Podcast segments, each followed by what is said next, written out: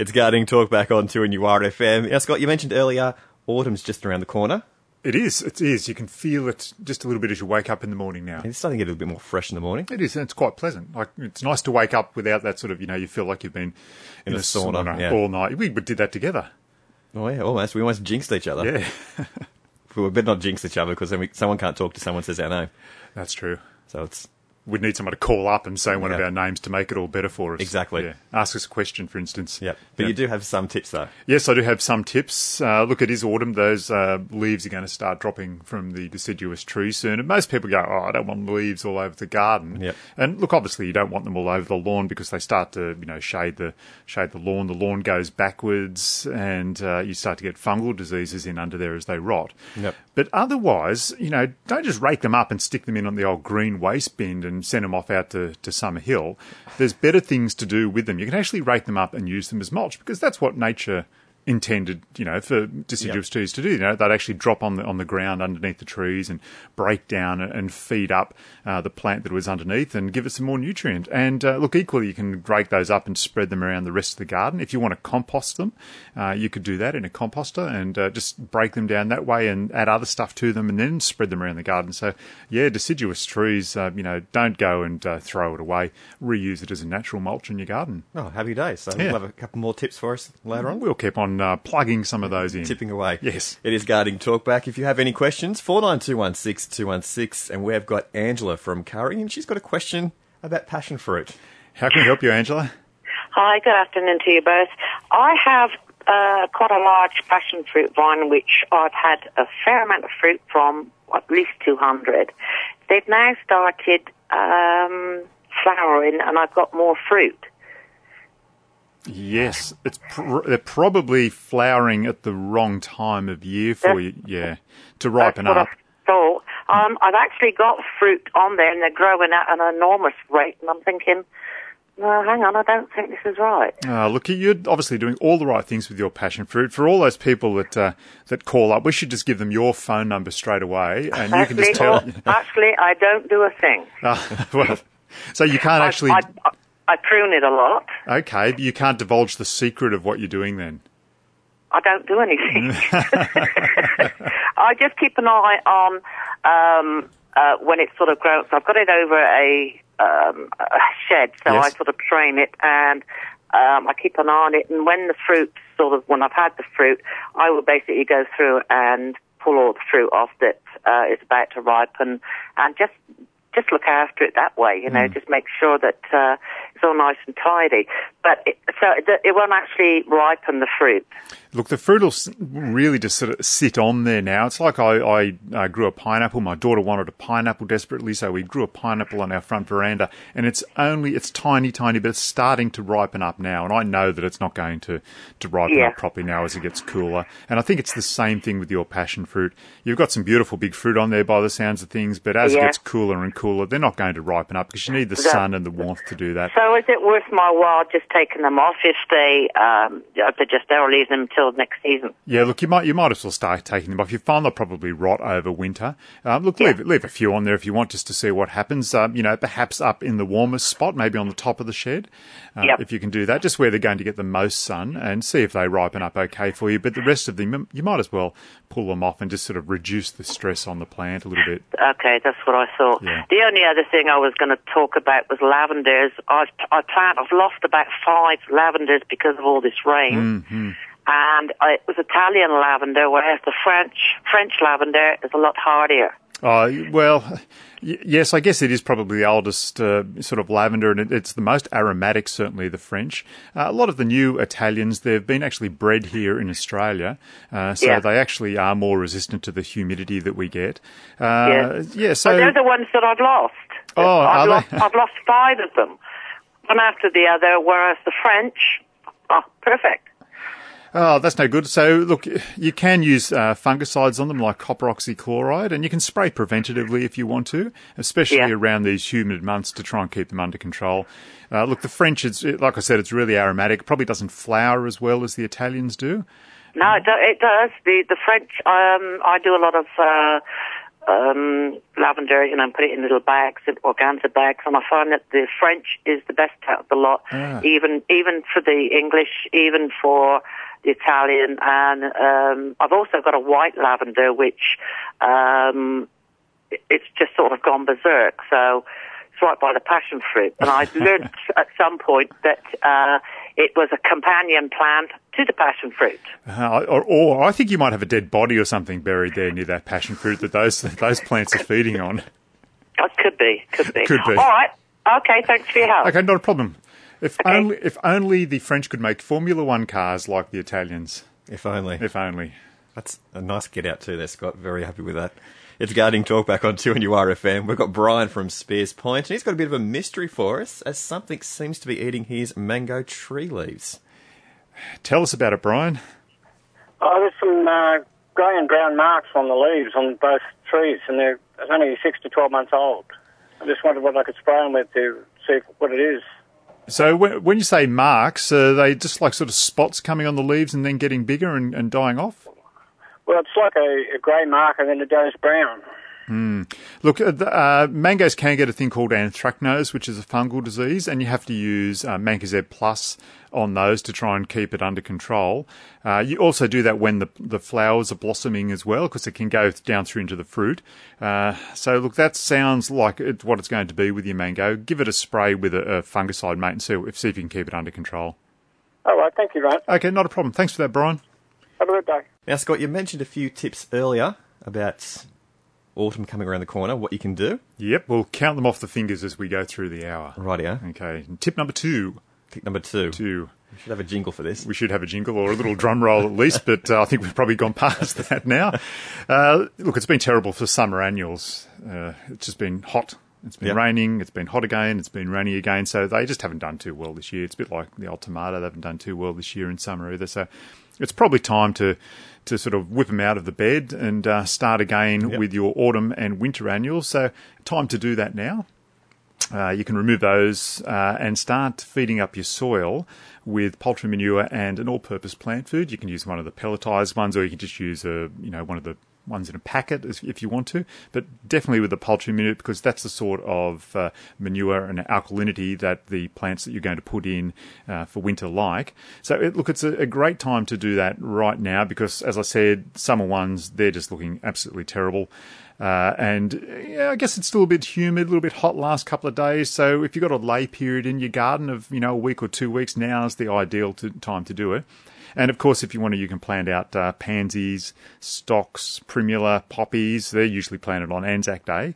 Um, but again, if you're going to manure, you have to leave your garden for a week. You can't, you know, stick that fresh manure in there and go Okay. and put a new seedling plant Why in there. Because the little roots will go, ha ha, yes, I'm in the ground, thank you very much. And they'll spring out into the soil, and all of a sudden they'll be f- headlong into this terrible hot manure, Yeah. and, Oh. and they'll just suck it up, and it'll just sort of burn the plant out from the inside. It's like it's dipping your toe into lava Oh, okay. for a plant, yeah, yeah. That's um, very dramatic. Yeah, and- I think if the plant put its root into lava, it'd be even worse.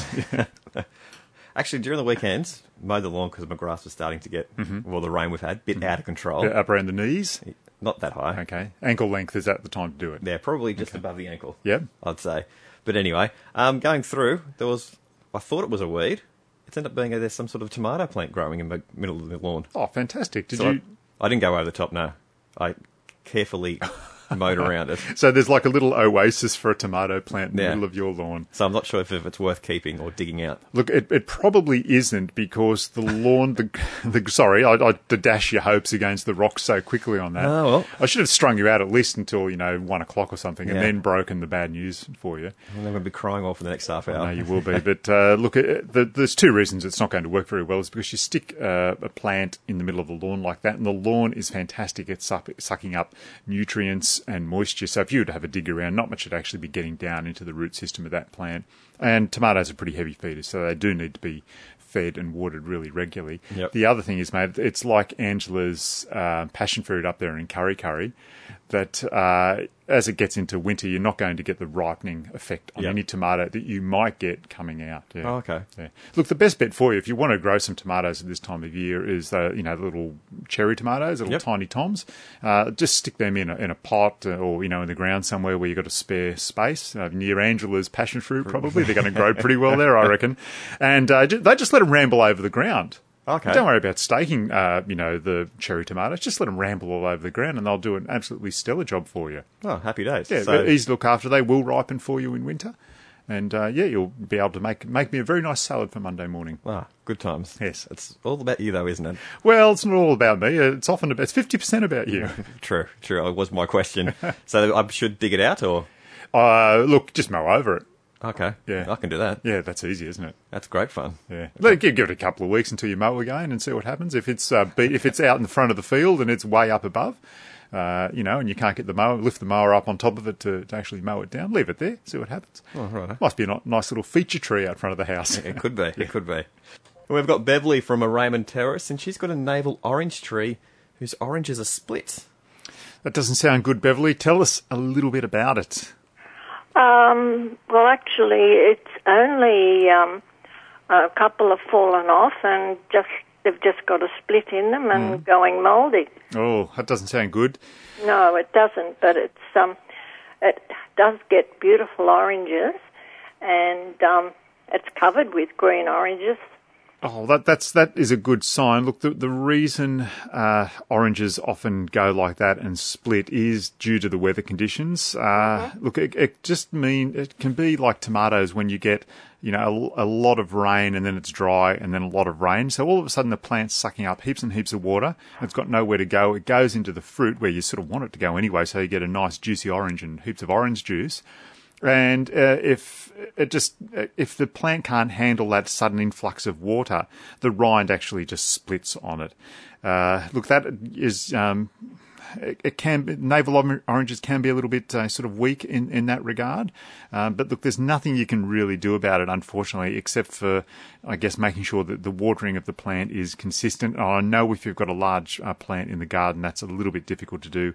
You just have to put up with what we get, uh, you know. And it has been extremely hot, and you know the plants they're furiously going, "I need water, I need water," and then we get heaps of rain and it just sucks that water up so quickly that it splits the fruit. So hopefully for the oranges you've got on there, uh, the green oranges, uh, that you know things start to settle down a little bit uh, for it, and you'll just get some nice oranges coming off it.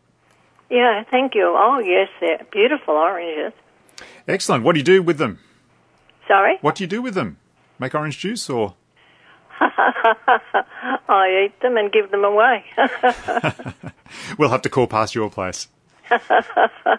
Oh, yes. Um, I'm sorry too to bother you, Yes. um, but I've got a magnolia tree and it's got uh, moss on the trunks. Moss on the trunks has it. Yeah. Okay, or, look, that, that mold, mold. That's all right. You can get a, a fungicide. Uh, go to your local garden centre and just say you just need a fungicide of some sort. Uh, you know, Yeah. usually copper spray is the best one to get. You might already have some in the garage, and uh, you can mix that up and just spray that over the pla- uh, over the uh, trunk of the plant. Uh, if you want to, you can just make up sort of a bit of a paste and uh, sort of get a paintbrush and paint it over there as well, and that'll keep any um, you know fungal spores or mold or moss getting on the trunk of the plant for you. Yeah, it's covered actually, a couple of them. Yeah. Yeah. Okay. So give that a try. Give it a spray first, and uh, maybe Mm-hmm. uh, follow up again in a couple of weeks' time. Fungicide. Yeah. All right. Usually Thank- co- a thank you very spray. much. Thanks very much, Beverly. Cheers. Bye. Bye bye. Cheers. We've got John from Waratah, Waratah and his neighbour's carnation buds are disappearing. Oh, it could be someone needing a corsage, corsage for a wedding, perhaps. John, how can we help you, mate? Well, uh, my neighbour Lorraine is. Um, I was at her place walking past yesterday, and she's complaining about the buds on the carnations are disappearing. The shell is still there, and she thinks it might be grasshoppers. So, what's your opinion, Scott? Yeah, look, the grasshoppers are very, very, very, very bad at the moment. I was sitting at work last weekend, and they were actually sitting there eating portulaca flowers.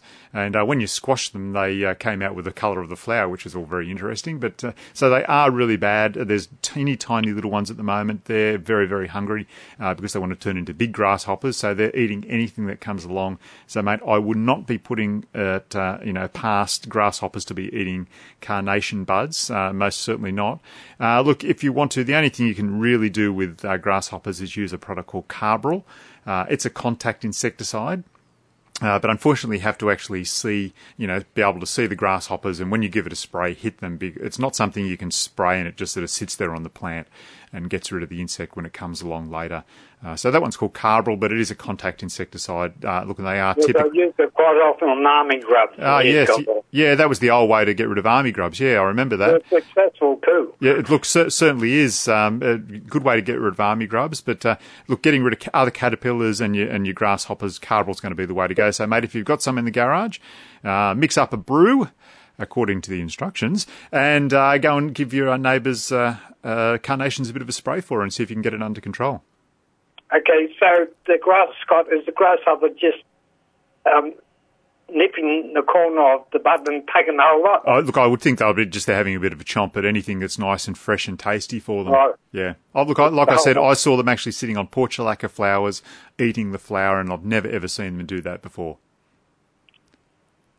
Just so I was a coconut tree. Yeah, absolutely. okay. thank you. Okay, you have a good afternoon, John. Bye bye. Thanks. Cheers. Bye bye. Cheers, John. It is Gardening Talk back on 2 and you are at FM. If you have any questions, 49216 216. And we've got Sylvia from Bonnells Bay, and she's got a question about her gardenia. How can we help you, Sylvia? Um, I had someone helping me in the garden on Saturday, and I asked him to dig out a, it's all about a foot high gardenia Yes. and put it in a pot for me. And when I went out onto the garden the next mo- uh, the veranda the next morning, there's all tiny little black spots all the way around it. Right. Are they all, all over the leaves when you're saying black spots all around it? Uh, on the floor, I didn't really look at the leaves, to be quite Ah. honest. But yes, there is on the bottom ones, but I thought it might have been the soil Ah. being potted. Okay, so look, it sounds like there has been some sort of insect on there, and you know, sort of unbeknownst to you, when it's been out in the garden, it's been lurking around there on the on the gardenia for you. But once you put it up there in the pot and on the on the concrete, um, you know, I, I think it's uh, you know those insects are. Is it like are they dead insects or is it insect poo on your uh, veranda? I have no idea. It's just little black spots, but a lot of them. A lot of them. Okay. Well, it it, it sounds quite like it is, um, you know, the old excrement of the insect, unfortunately. Uh, and so I would be getting some sort of uh, insecticide, probably pyrethrum. That's a nice, safe one to use around the house. And Yeah. uh, just give that a spray and see if you can get rid of whatever insect it is on there. Thank you very much. Not a problem. There's no particular brand you would. No, just just get a pyrethrum-based insecticide and give it a go with that, Sylvia. Thank you. Okay. You have a good afternoon. Bye. Thank you. Bye bye. How do you tell the difference between dead insects and insect excrement? I, d- I don't know that, but I, I'm thinking that there's no good reason for the insects to have, have died just because they got moved up on onto the veranda. That Yep. she must have just been unaware of what was happening around her gardenia when it was in the ground, and now that she's got it up on there on her fresh, clean veranda, she's all of a sudden aware of what's happening. Oh, okay. Yeah, that's my way of thinking on that one. Fair enough. I Yeah. thought there might have been a way you could tell the difference. You just need to mind map out, mind map me after every question, don't you, to see how I've come up with the answer. it might be scary though. Pretty much, pretty much, just to make sure that you're 100% truth. okay.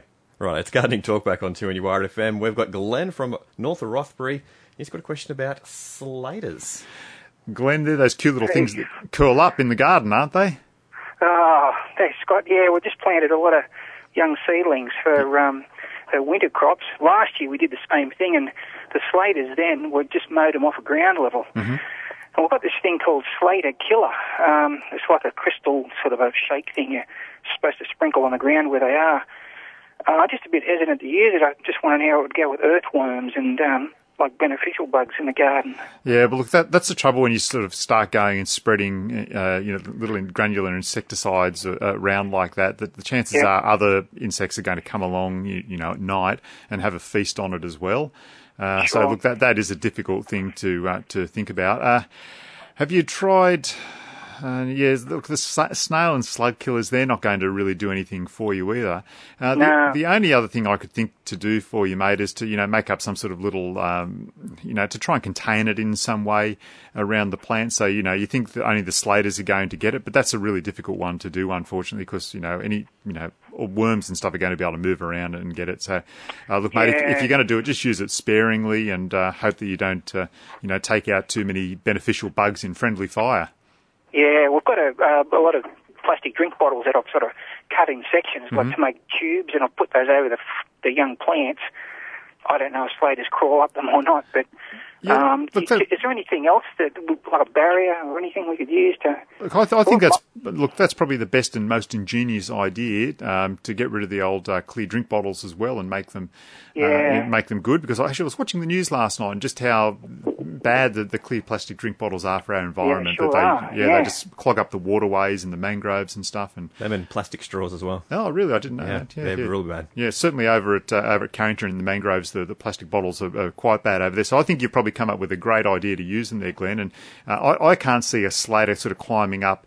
Uh, you know, the outside of one of those plastic drink Oh, bottles because sure. they are Oh, quite okay. slippery, and I reckon that's probably a good way to get your plant going. Look, uh, slaters are beneficial for the, for the environment as well uh, because what they're doing is they're breaking down, uh, you know, a lot of that organic matter and turning it into, you know, I guess Yeah. fertilizer for your garden in a way. So as long as you know you can get your plants past that stage, uh, you know, so, you know, we'll sort of welcome them back in, I guess.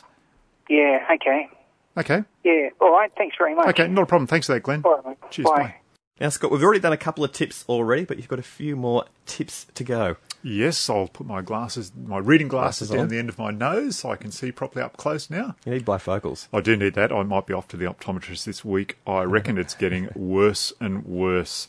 Uh, look, it really is time to plant uh, cabbages and cauliflowers now early. Yep. You always get them in nice and early because that makes you know, make sure you get good cropping uh, with those. The other thing I want to talk about as well uh, are spring bulbs. Look, they're usually available now for purchase it's always a good time to get in now and choose early so you can get the choice of colour that you want because uh, you know often people come in and buy buy buy and you can't you know you're stuck with you know sort of some awful colour that you don't Yep. want in a tulip or the other bulb colours Like so magenta or the something. magenta. So if you want your whites and your pinks and stuff, time to get in now. Um, look, it is unnecessary to plant before May. Not you don't have to get them in that uh, in this early because you get them in now, it still can be quite warm, and uh, the bulb won't grow properly. Now bulbs like tulips and hyacinths, they need to go into the fridge crisper for a couple of weeks. Oh, Yeah, and that's to trick them into thinking that it's actually really cold before you plant them. oh, that's a bit clever. Yeah, it is. So uh, it, you make them think that we're in Northern Europe, and then off they go. It's uh, look when you do plant though, add some bulb food. Uh, you can do this on planting. You can do it when the uh, plant comes out of the ground on emergence, and again when the foliage is dying down. That's actually really important to do that uh, because you're actually feeding the bulb up for next year by doing that. So as the bulb, as the foliage starts to die down, it's feeding back into the bulb. So it's important to do it at that time. Look, the other thing you can do uh, at the moment uh, because it's cooled off a bit, you can divide those perennials like uh, agapanthus, which might be a bit overcrowded, clivias, uh, iris, violets. You can give them a bit of a split at the moment because uh, uh, you know it's a good time to do it because there'll still be some growth for them to spread back out for winter, and uh, you know they won't die off. You wouldn't do them a couple of weeks ago when it's been too hot. Uh, so perfect period of time to go and split your perennials and get them back in the ground now. Very good. So they're your tips for, That's my tips. We've counted them off. What was it, four? I think it was four, four or five. I might have uh, got them to there. Right, I think, I think you rattled off a few right at the end. I think I might have. Yeah. And we've got Lynn from Gresford, and she wants to know how if you can prune kangaroo paw. Hey, Lynn. G'day. Oh, uh, the answer to that is yes. You can actually prune kangaroo paw. Have you got a lot of them there at your place? A, a few. Yeah. Um, I was just, I had read in a book that you do, Yes. um, the, the stalk, to how far down would you go? So you're actually talking about pruning off the flower or the actual plant? Um, the, the, that was the flower. Right. It's, it's, um, dead and gone now. Yeah, so you can prune that right back down into the into the bush if you want to. You know, with kangaroo paws, you can actually prune them with the shears right back to the ground if you want to. Or- or- Oh, right. I was just a bit frightened too. No, no, no. Or you can even, if, look, if you're really feeling, you know, a bit mean and tough, you could get the hedger or the whippersnipper out if you wanted to. No, thanks. and you can actually go around and, and prune it right back because what, what there is with a kangaroo paw is there's actually like a rhizome in under the soil and it will just shoot back. I've, I've actually heard of people getting the kangaroo paw plant and actually sort of yanking at it and pulling all the old bits out and then the fresh, uh, you know, shoots come from the rhizome in underneath. So, look, yeah, don't don't be concerned about your old kangaroo paw. If you want to, uh, you can give it a very good hard prune back. If you want to get tough, you can use the whippersnipper. Right, I'll do that then without the whippersnipper. yeah, we had a beautiful display this year, earlier this year. That's fantastic. I, you know what I do? I Oh, get some of that. year. I get some of those real kangaroos to come in and give it a prune up there at Gresford's because no doubt you've got a few up there. Um, yeah, well, I'm right in town. Um, if you were at Vacy and just out of town, yes, you would see a lot of uh, kangaroos, Yeah. but not where I am. Okay, well, thanks very much for that, Lynn. Thank you. Okay, Bye. we'll hear, we'll hear the whippersnipper fire up up there at Gresford. No doubt. Yes. No doubt. Okay. We've got time for one more. Steve from Argenton, and he wants to comment about Carbaryl. Hey, Steve, how can we help you? Uh, g'day, my friend. How are you doing? Pretty Like, I was just uh, interested in why you were mid-spruiking carbaryl. It's one of the deadliest poisons on earth. Yeah, look, that's why I, I, I that's why I usually don't spruik it. Uh, but for grasshoppers, it really is about one of the only things that's left uh, there to use. Unfortunately, uh, certainly I, you can't use it on edible plants. Uh, so that's look, I, I don't spruik it. Um, I only will mention it when there's uh, grasshoppers in the mix and and uh, non-edible plants. Unfortunately. Oh, yeah, well, that answers my question. Yeah, so I'm sorry about sorry about that, mate. I, I look, you know, I usually people vouch for me. I'll try and go for the uh, the, the least uh, invasive poison possible. Uh, but uh, yeah, unfortunately, with those with grasshoppers, uh, they're tough little buggers. It also kills bees, and uh, Yeah. you might you might know it was the uh, uh, uh, production of carbaryl was the cause of uh, the Bhopal disaster in India. Yes, yes. So Actually, in history, I think. yeah. So look, it's not it's not available as readily as it was anymore, and certainly. Uh, uh, the uses on the instructions on the MSDS are very, very much reduced, and uh, and again, like I said, uh, you know, if you're there, you can if you're going to spray, you know, you can see the grasshoppers around, you spray those grasshoppers, and uh, you know, only use it at that time. Rightio, Scott. That's all we've got time for gardening talk back today. Okay, thank you very much. No worries. And if you do want to ask Scott any other questions, you can email us at gardening at 2NURFM.com. Thanks for listening to this podcast from 2NURFM at the University of Newcastle. Topics range from gardening to health, well-being, pet care, finance, business and travel. You'll find them all at 2NURFM.com.